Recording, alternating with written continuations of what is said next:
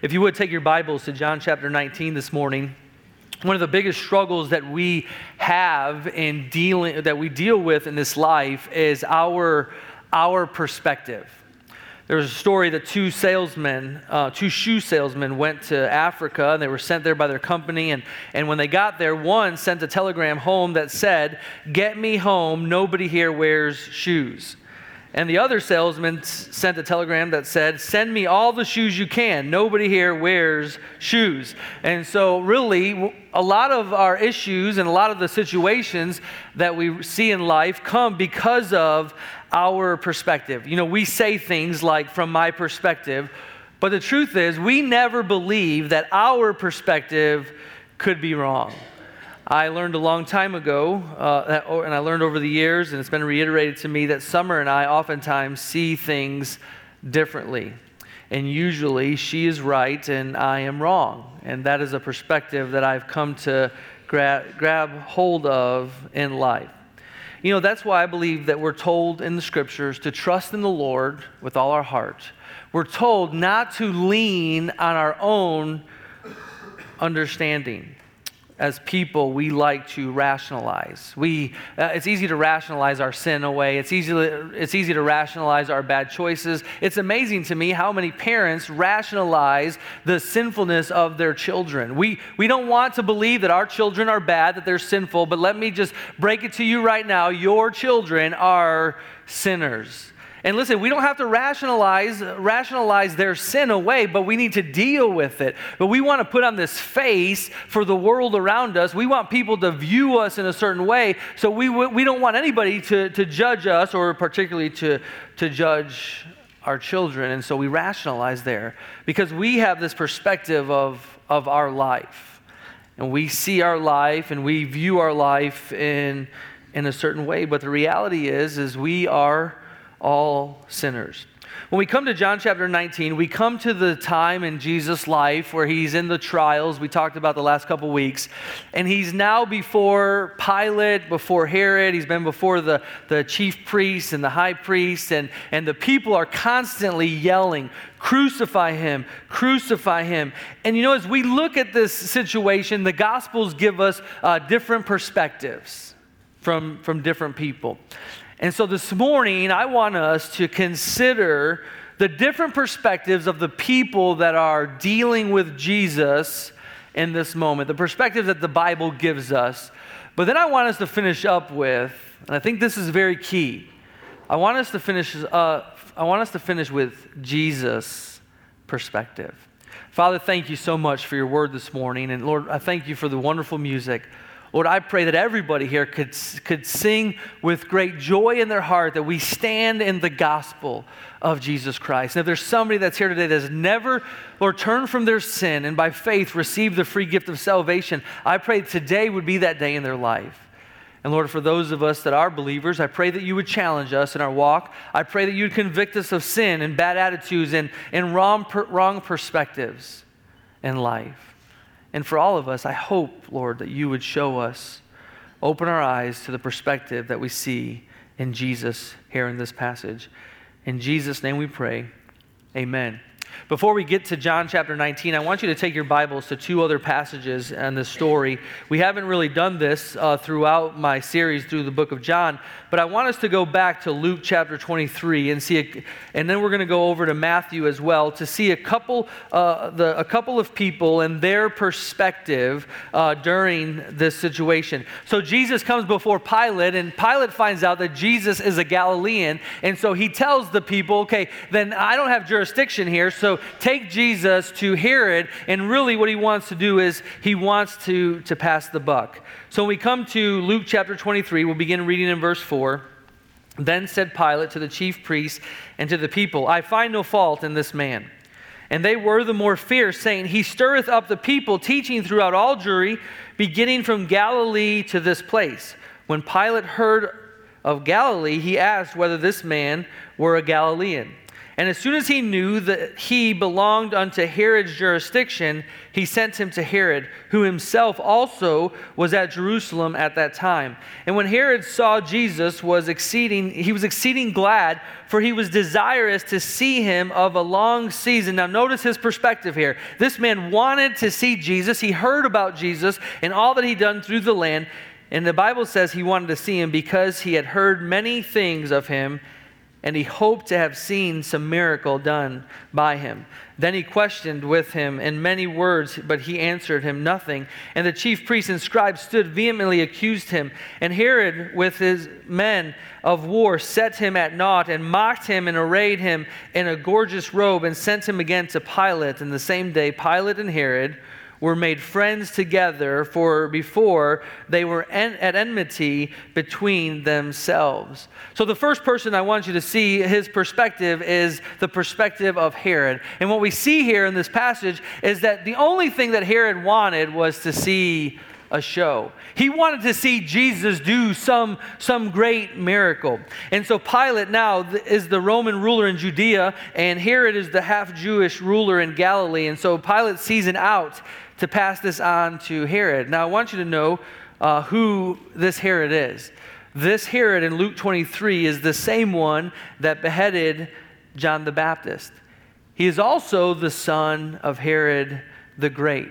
Herod the Great was the one that when the, the wise men came seeking for the king of the Jews, they came before Herod, and Herod said, Hey, when you find this Jesus, I want you to come back and tell me so that I can go and worship him. And, and being warned in a dream, the Bible tells us they went a different way and left without going back to Herod. So Herod the Great put out a decree that all the Jewish babies in that region, two years and younger, were to be put, put to death.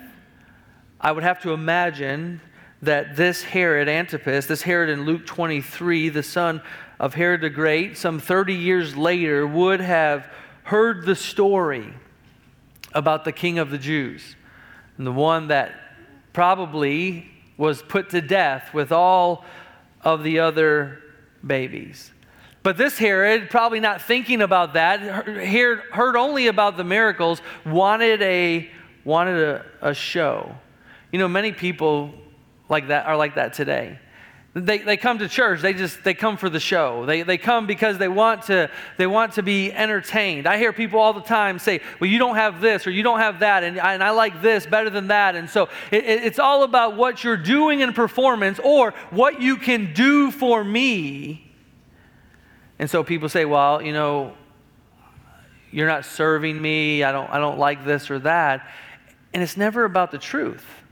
You see, Herod wasn't concerned about, about the truth. Over and over, we've heard Pilate say, I find no fault in him. And people have said, This man has done nothing wrong. Nobody is concerned about the truth, least, let alone Herod. And so Herod's like, I, I want you to do something for me. And so Herod begins to question him, and, and Jesus doesn't, doesn't answer. I want you to notice something. I don't, I don't want to gloss over this, and I don't want you to miss this. In verse 12, the Bible says the same day Pilate and Herod were made friends together, for before they were at enmity between themselves. You know, it's amazing how Jesus brings enemies together. You know, the, the friend or the enemy of my enemy is my friend. Here were two politicians that hated each other, but they had one, one thing in common they really wanted nothing to do with Jesus. It wasn't that they wanted to put him to death. They wanted nothing to do with him. And so they kept saying, I have no fault in him. There's, no, there's nothing that I can do because he has done nothing wrong. But they just wanted the show. They wanted the power, the position. They wanted, and Herod in this place wanted to be entertained. Can I ask you today why? Why do you go to church? Why do you go to church? You, you go to church to worship God. You go to church to, to hear the Word of God. You go to a church to, to have the Holy Spirit take the Word of God and, and convict you and challenge you in, in your life.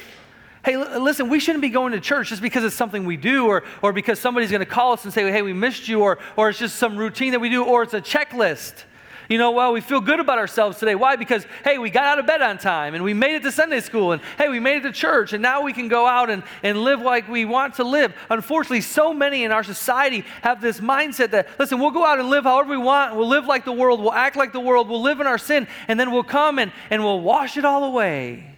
on Sunday morning because we, we showed up in church and, and hey, God took care of us. And that's kind of how we view Jesus oftentimes. And that's the sad truth. What is your perspective about Jesus? Do you come to worship him and to praise him for who he is and what he did for you in your life? Or are you coming just because you, you, you feel guilty about something or you want to, to be, as Herod did, entertained? I want you to go back now to Matthew, if you would. Matthew 27.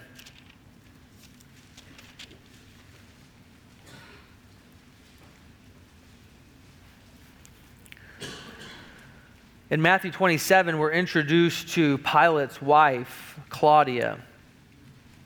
In verse number 19, the Bible says, When he was set down in the judgment seat, his wife sent unto him, saying, Have thou nothing to do with this just man, for I have suffered many things this day in a dream because of him. In John 19, we're told that, that Pilate himself became afraid he heard the, the people's call to him to crucify Jesus, and he says, I have seen nothing wrong with this man. And then, somewhere along in that, in that time frame, Pilate receives a letter from his wife, and, and she had a dream. And listen, they, the Romans in that day, they, they put a lot of stock in the dreams that they had. They believed these were messages from their God. And so he said, she, she, sent him a letter, and maybe it said, you know, something like, you know, sweetie or, or honey or, or my love. I don't know how they addressed their letters in those days, but uh, honey, I want you to understand that, that I've learned in a dream that this man is just. And listen, you don't want to have anything to do with this guy. Just, just get, wash your hands of it and, and, and get him, get him away.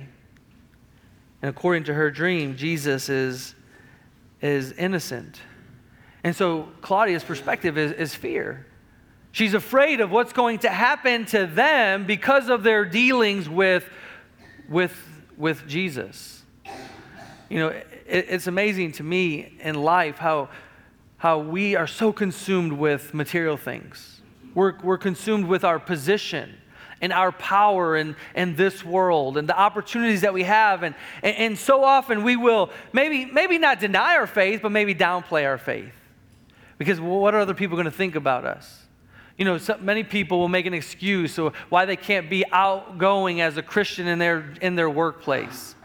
And, and, listen, I, I, I got to be quiet. It's just not the arena to, to, you know, to speak out and to show my faith and to, to show that I'm a believer in Jesus in Jesus Christ because we're afraid of what's going to, what's going to happen. And so that was Claudia's perspective. Hey, we've been called as disciples of Jesus Christ to be bold ambassadors of the gospel of Jesus Christ. And listen, I'm not telling you not to do your job and take time and steal from your employer. Uh, you know, I'm not telling you to do that, but that doesn't mean we have to hide our faith. That doesn't mean we can't be bold in, in, in our faith. You know, I had the opportunity to serve at times on different boards, and, and I was on the board of an organization, and, and they began, and, a health organization, and they began to um, have a, a, different agenda than what I could stand for. And, and they began to promote the LGBTQ community and, and whatever other letters are on there. I don't know if I said that right, but they began to promote all that and, and that lifestyle. And so I went and met with the, you know, the president and said, I'm just going to have to respectfully, you know, uh, step down. And you know what she said? She said, I knew you were going to do that. I knew you were going to do that. Why? Because she knew I was a believer in Jesus Christ. I, listen, people know that I, I'm not only the pastor of Grace Baptist Church, but I believe the Bible and I try to live by the Bible and I stand on biblical principles and I'm going to do everything I can. And listen, I'm not saying I don't fail, but I'm going to do everything that I can to live according to Scripture. And so I can't be in, uh, in leadership of an organization that's promoting ungodly lifestyles. I can't be in leadership of that. And listen, it's okay to, to be removed from that position and maybe to lose out some things for the sake of the gospel.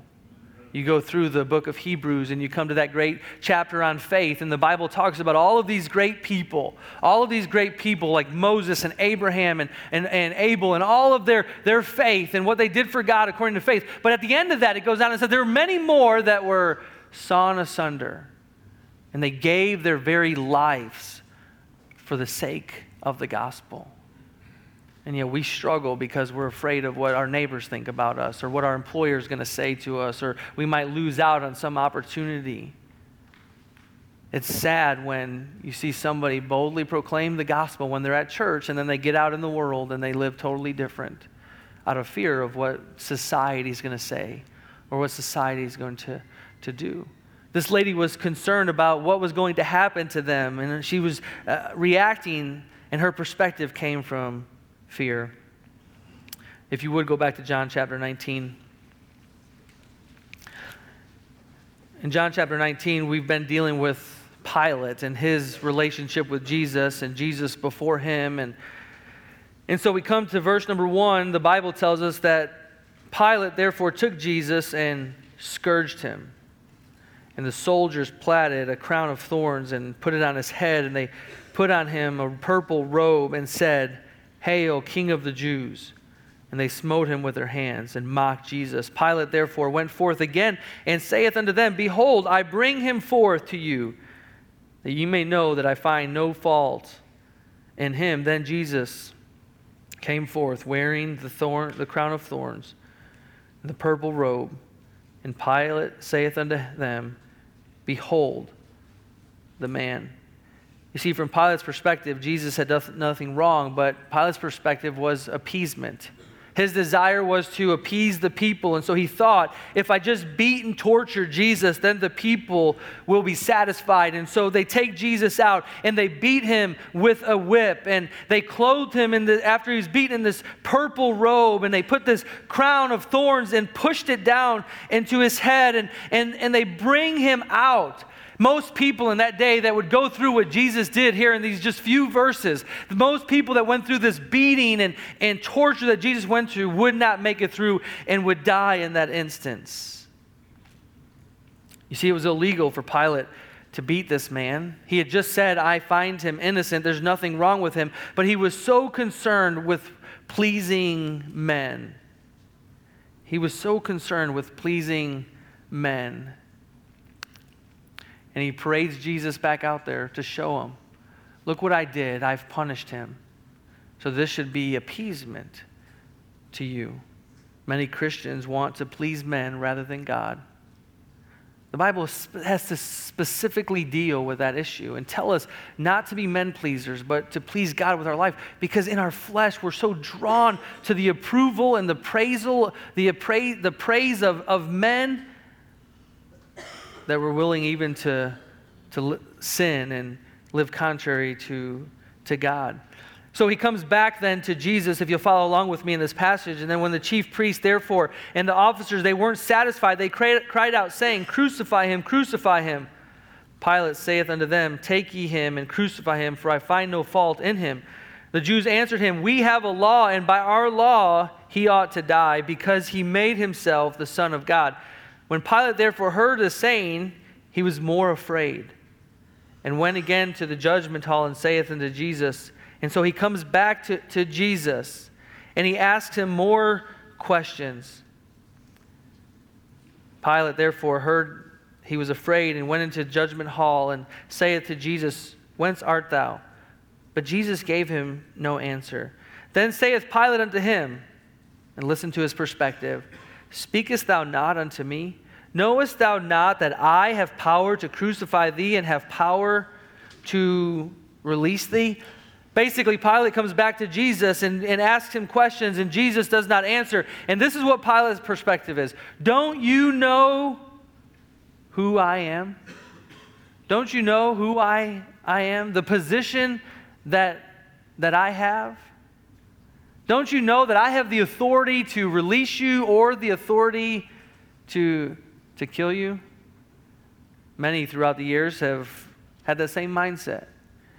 You challenge them about their sin, and they think, Don't you know who I am? Who do you think you are talking to me like that? And, and listen, all of us are sinners, and none of us are above failing and falling in sin. And we have to be very honest with ourselves. And this is where we really struggle. Our perspective about ourselves becomes one of the greatest flaws in our life because we believe that we're something that we're not. And so God says, listen, be careful.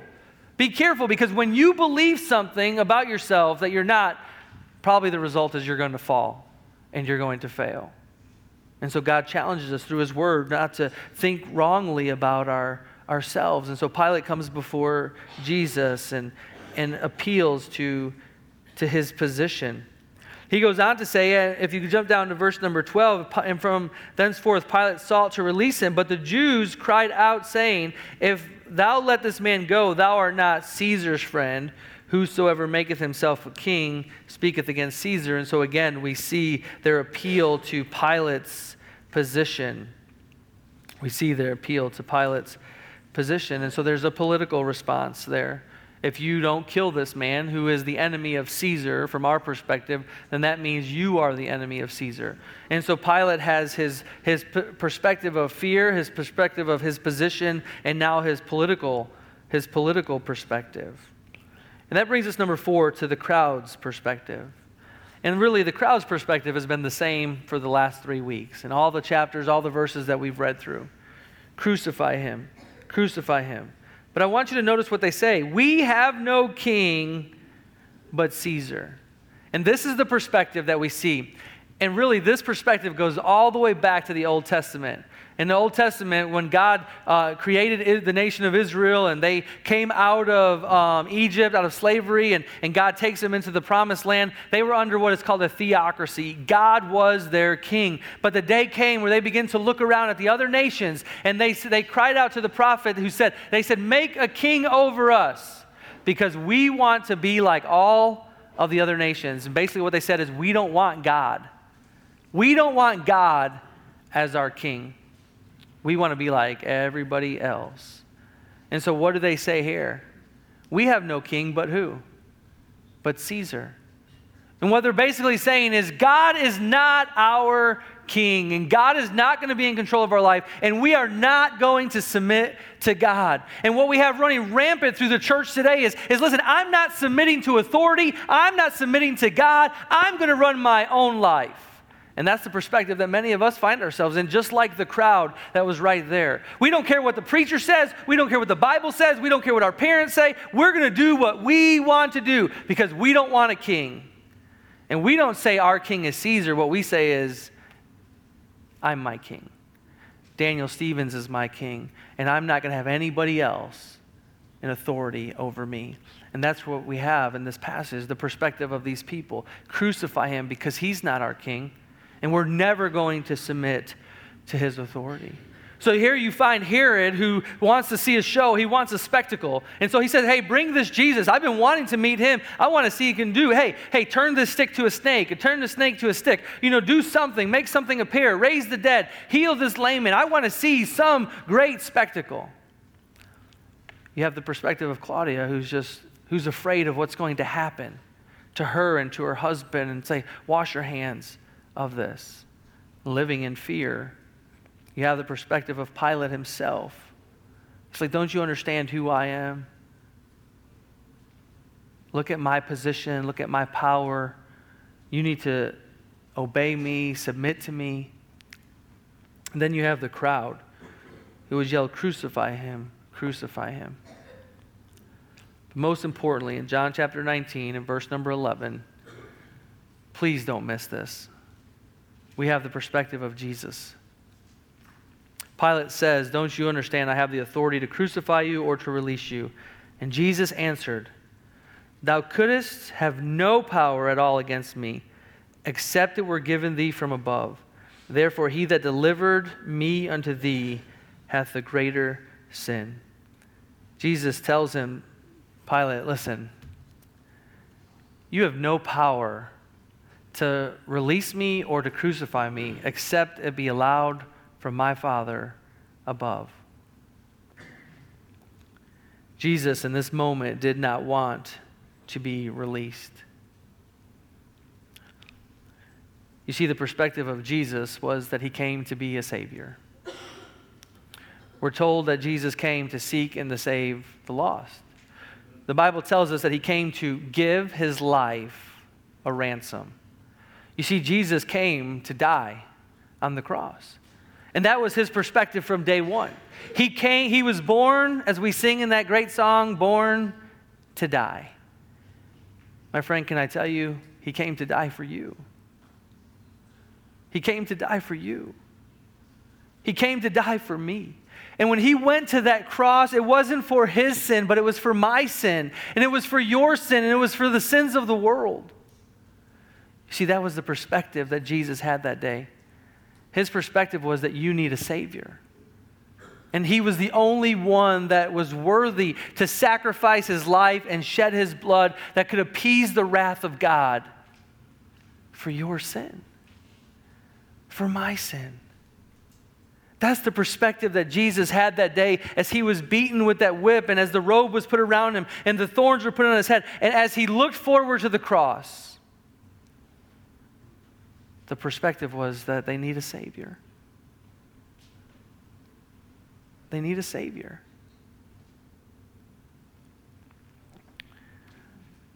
You know, I struggle with people run around and try to justify their sin and make excuses why they're not serving God and why they're not in church and why they're not active in church. And, and it's just, we, we, we justify all these things.